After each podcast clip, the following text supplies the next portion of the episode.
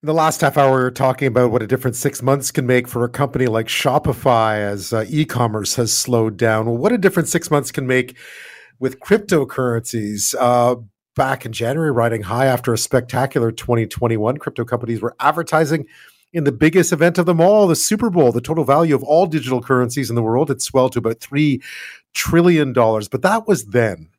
Since then, Bitcoin hit an all since Bitcoin hit an all-time high in November, the value of the world's most popular digital currency has fallen by about 70%. Its rivals are also suffering too. We've talked about it on the show. And what was touted as a hedge against inflation has indeed fallen victim to the same forces at play in the broader economy. As one economics professor at Cornell put it in an interview, what this crash in crypto prices shows that cryptocurrencies are by and large speculative financial assets that are subject to macroeconomic forces such as changes in interest rates. Indeed. But that's not much comfort to many first time investors, and I know many who bought in just as digital currencies were reaching their peak, urged on in some sense by the huge marketing push going on around them. My next guest was one of them. Michelle Milkowski joins me now. Thanks so much for your time tonight. Hi, Ben. Thanks for having me. So this is, I mean, I, I feel like your story is so rep- representative of, of, many other people that I know over time. Um, that started off with sort of during the pandemic, just sort of becoming interested in trading in general. How did that begin for you? Yeah, so um, like many, I had uh, some more free time on my hands, and cabin fever was setting in. And uh, my coworkers and I started talking about um, getting involved in uh, some online trading platforms like Robinhood. And um, so that sounded really appealing to me, especially because I've uh, I've got a, a large portion of my portfolio um, through boring, you know, work sponsored retirement plans uh, that are safe. Um, but I wanted to learn a little more, and I wanted to, you know, see what I could do out there. So I started um, early on in the pandemic, um, just kind of dabbling in, in stocks, et cetera. And um, when doing that, you know, on the Robinhood platform, if if you're not familiar, they had seven different crypto assets that they were trading. Um, the biggest one being Bitcoin, and then uh, Ethereum after that. And so I was watching the crypto assets um, and their values going up and down in the early part of the pandemic. And um, right uh, at the beginning, around March of 2020, Bitcoin's price was somewhere around 5,000 per coin um, US dollars. And then by early 2021, it had skyrocketed to somewhere in the 60,000 range. And so when you see a jump like that over approximately a year, um, you can't help but think, oh, wow, what, you know, what did I miss? I, I could have invested last year and been on that ride. Um, and by then, you know, it, it, I worried it may have been too late, but I thought, well, better late than never. People seem to be talking about how um, you know great this could be and how it could go higher. There was a lot of talk of Bitcoin Bitcoin going above a hundred thousand dollars. So I figured, hey, you know, better late than never. And so I started investing um, in 2021 in crypto. Um, and actually, um, some of my first investments were in Bitcoin and Dogecoin. Uh, you right. may remember that meme coin. I do. Yes, indeed. I mean, I mean, you you you you seem like a relatively sophisticated, just with your background and and and with the investments you already had. Did you look much into cryptocurrencies before you started investing? I mean, did you try to do some research as to, you know, how were they different from other investments and so forth? I I know I knew and I still know that they are a, a theory of a kind of cutting edge financial instrument and I I read enough about that, but beyond that, I I'm not quite sure of the particulars, and I I wasn't that concerned about it. I thought to myself, you know, to me this seems like it could be uh, back in in the transition from horses and carriages to cars. Um, you know, a lot of people didn't think that was going to work out, and um, they were wrong. So I thought, well, maybe you know, this, we're seeing the evolution of financial instruments. So I don't quite understand all the technicalities, but I want to get in on it. right. So you did. So you did. Yeah, so how does it? How did it? How did it begin, and how did it go in the early stages? Well, so um, we made the decision to keep my son out of his daycare um, uh, preschool daycare, and uh, it's very expensive around here. And by keeping him out, that gave me a lot of extra pocket money.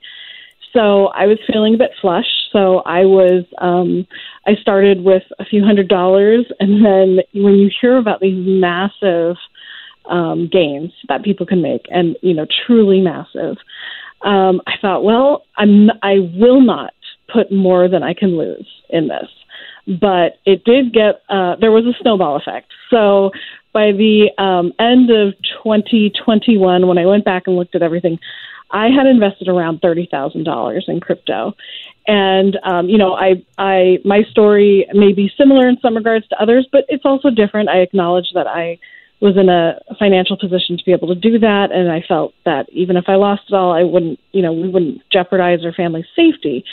Um, but once I realized how much money I had put in, that's not an insignificant sum to me. So when I realized that I had put that much in and, and kind of took a step back, I realized, you know, that's not me. I should do something a little smarter with this money, like take it while I have it and pay off some debt. So, um, kind of like the crypto uh, ride itself, I, you know, kind of uh, soared up and then I I decided to cash out. So in early uh, this year, by May, I had cashed out completely because I decided, you know, it's only going down right now. I'm not willing to hold in there for the long term. I was interested, very honestly, in making a quick buck. A lot of other people were. Why couldn't I? Uh, but that yeah. didn't happen. so you I just took my money and ran. I feel like you've le- you've left out some, some interesting parts in the middle of that story. I should mention that Michelle is is in Renton, which is Renton, right, which is a suburb of Seattle. Uh, yes. Thus the uh, thus the expense, thus the expense uh, yes. of of daycare and so on. So at this point, when, when you first start off, I imagine at this point it's still climbing when you're investing, right? At a certain point, oh, it's still yes. climbing. Yes, there there was a point, and I I haven't really looked at it um, because you know it's all behind me now, and I don't want to relive some of those tragic points where I could have sold and made money. But I, you know, at some point I was up several thousand dollars.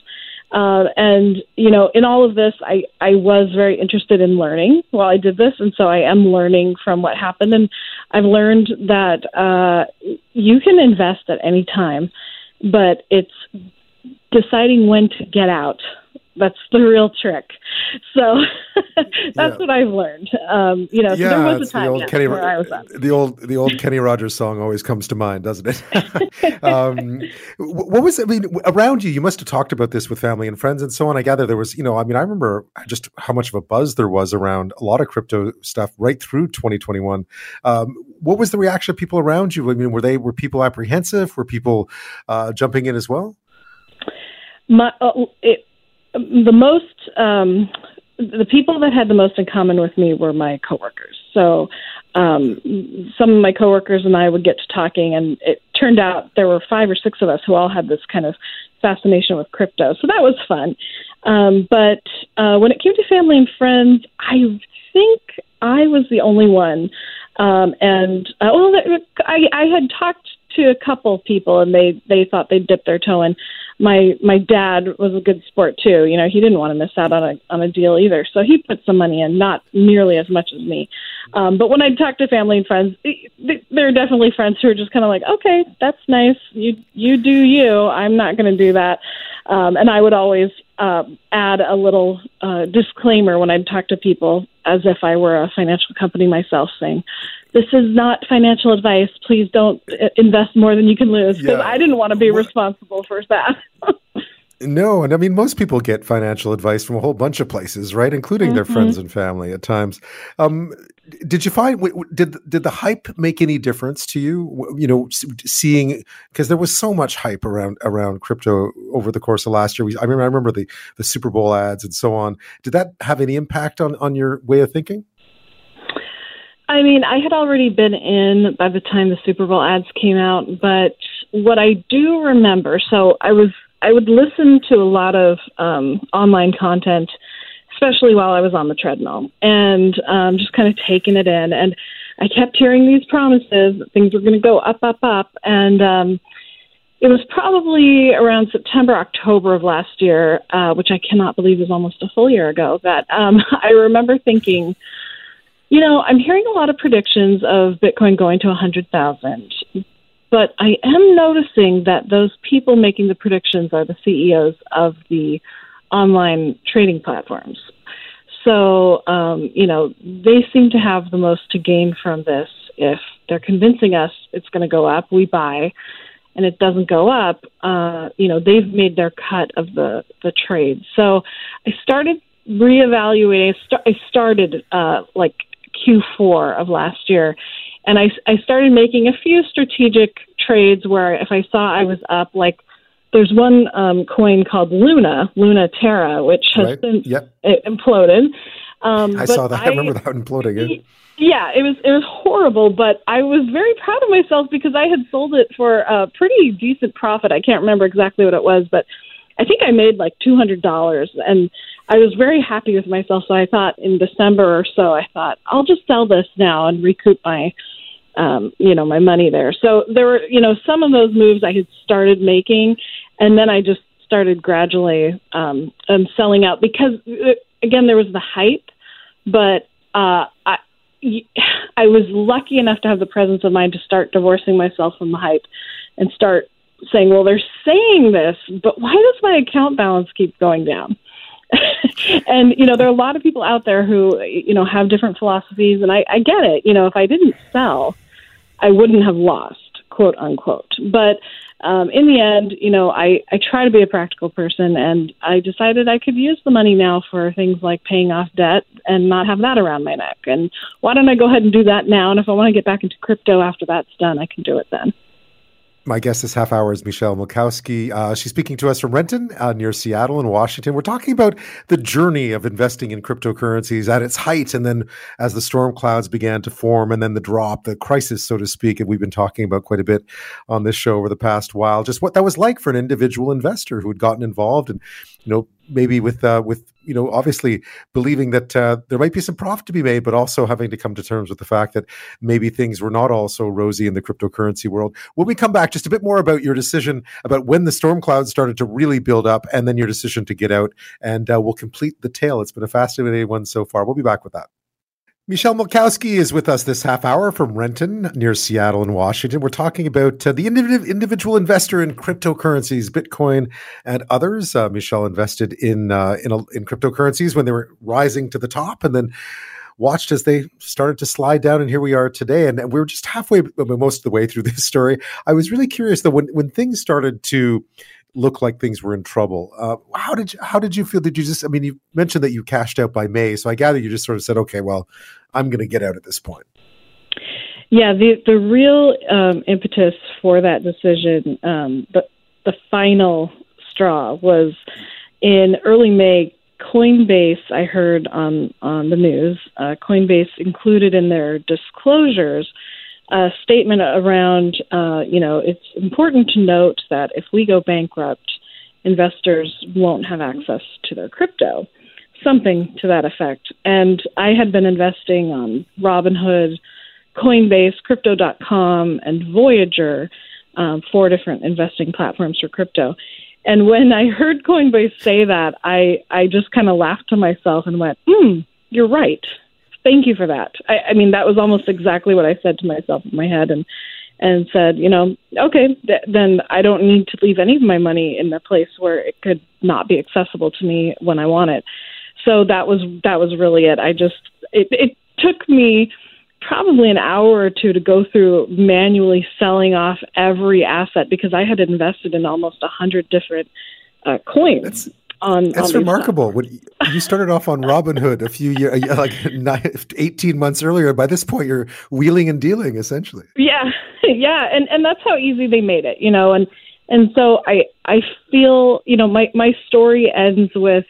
I cut my losses. I I can only estimate right now because I don't really want to go do the math. I'll do it at tax time, but I think I probably lost in total around eight thousand dollars and I feel really lucky. Uh, you know, I'm hearing stories of people who are losing their homes. I, you know, I that's terrible. So I, I feel lucky, and I think you know what I'm. I'm excited to share my story because it does it does show you know someone who thinks of themselves as a reasonable person, a practical person, who I even thought I was diversifying within crypto, you still can get caught up and um, and and then you know find yourself trying to make this this decision: should I get out or not? And I'm so glad I did. You know, um, the the platform Voyager has since declared bankruptcy and fell into the very situation that Coinbase warned about. So had I left my money in there, I would have been out another thousand dollars. So when you look back, I know I know you haven't had much time to look back. It's only July, right? So it's a couple of months. Uh, but but what what would you what advice would you impart uh, just from your own experience? I you know it, it, it's way too easy now to say oh I just shouldn't have done it. Um, but what I, I did learn is that um, it's okay to invest in new things, but you really have to write yourself a plan, and it's probably best to be write it down and um, commit to yourself how much money you're going to put out there and make a plan to do it gradually.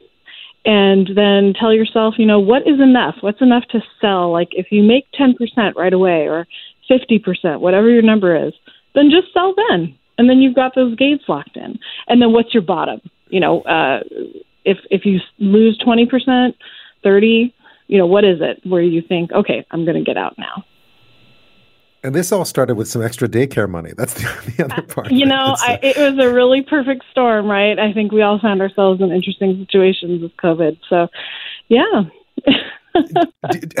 Is there any part of it that you miss, or are you just happy now that that it's all done and dusted? I guess I guess you can always look around in the future to see if it doesn't make more sense somewhere down the line. But for the time being, I would imagine you're you're probably sleeping well at night. and You'll leave it at that. Yes, I'm. I'm. I am very uh, annoyed when I get. I'm still on the apps, so I still get dings telling me Ethereum is up 16% in this last hour or what have you, and it. Oh, I wish I was still in it, but you know, no. I have to look at the bigger picture and know that I'm being financially responsible. Michelle Milkowski, thank you so much for sharing your story tonight. I'm sure it's, I mean, what so fascinating about me, A, is that you you wanted to talk about it, and B, also that it was, it seemed like a story that there's so many other stories just like yours out there. I, I guess people have probably reached out to you since you told it at first to say, I went through the same thing. I'm happy you shared. Yeah, yeah, people have. And I think um, even for myself, what I found is it's really empowering to talk about it so um, I I wasn't extremely ashamed or anything, but I didn't feel great about my losses. But um, having now been able to share my story and really put it out in the open, it makes you go, oh, okay, you know this this was a thing that happened and I learned from it and sounds like it affected a lot of other people too and I think I'm able to kind of bring them out of the shadows a little bit more. Well, Michelle Milkowski, thank you so much for sharing your story with our listeners tonight. I really appreciate it. Thank you so much. Have a great evening.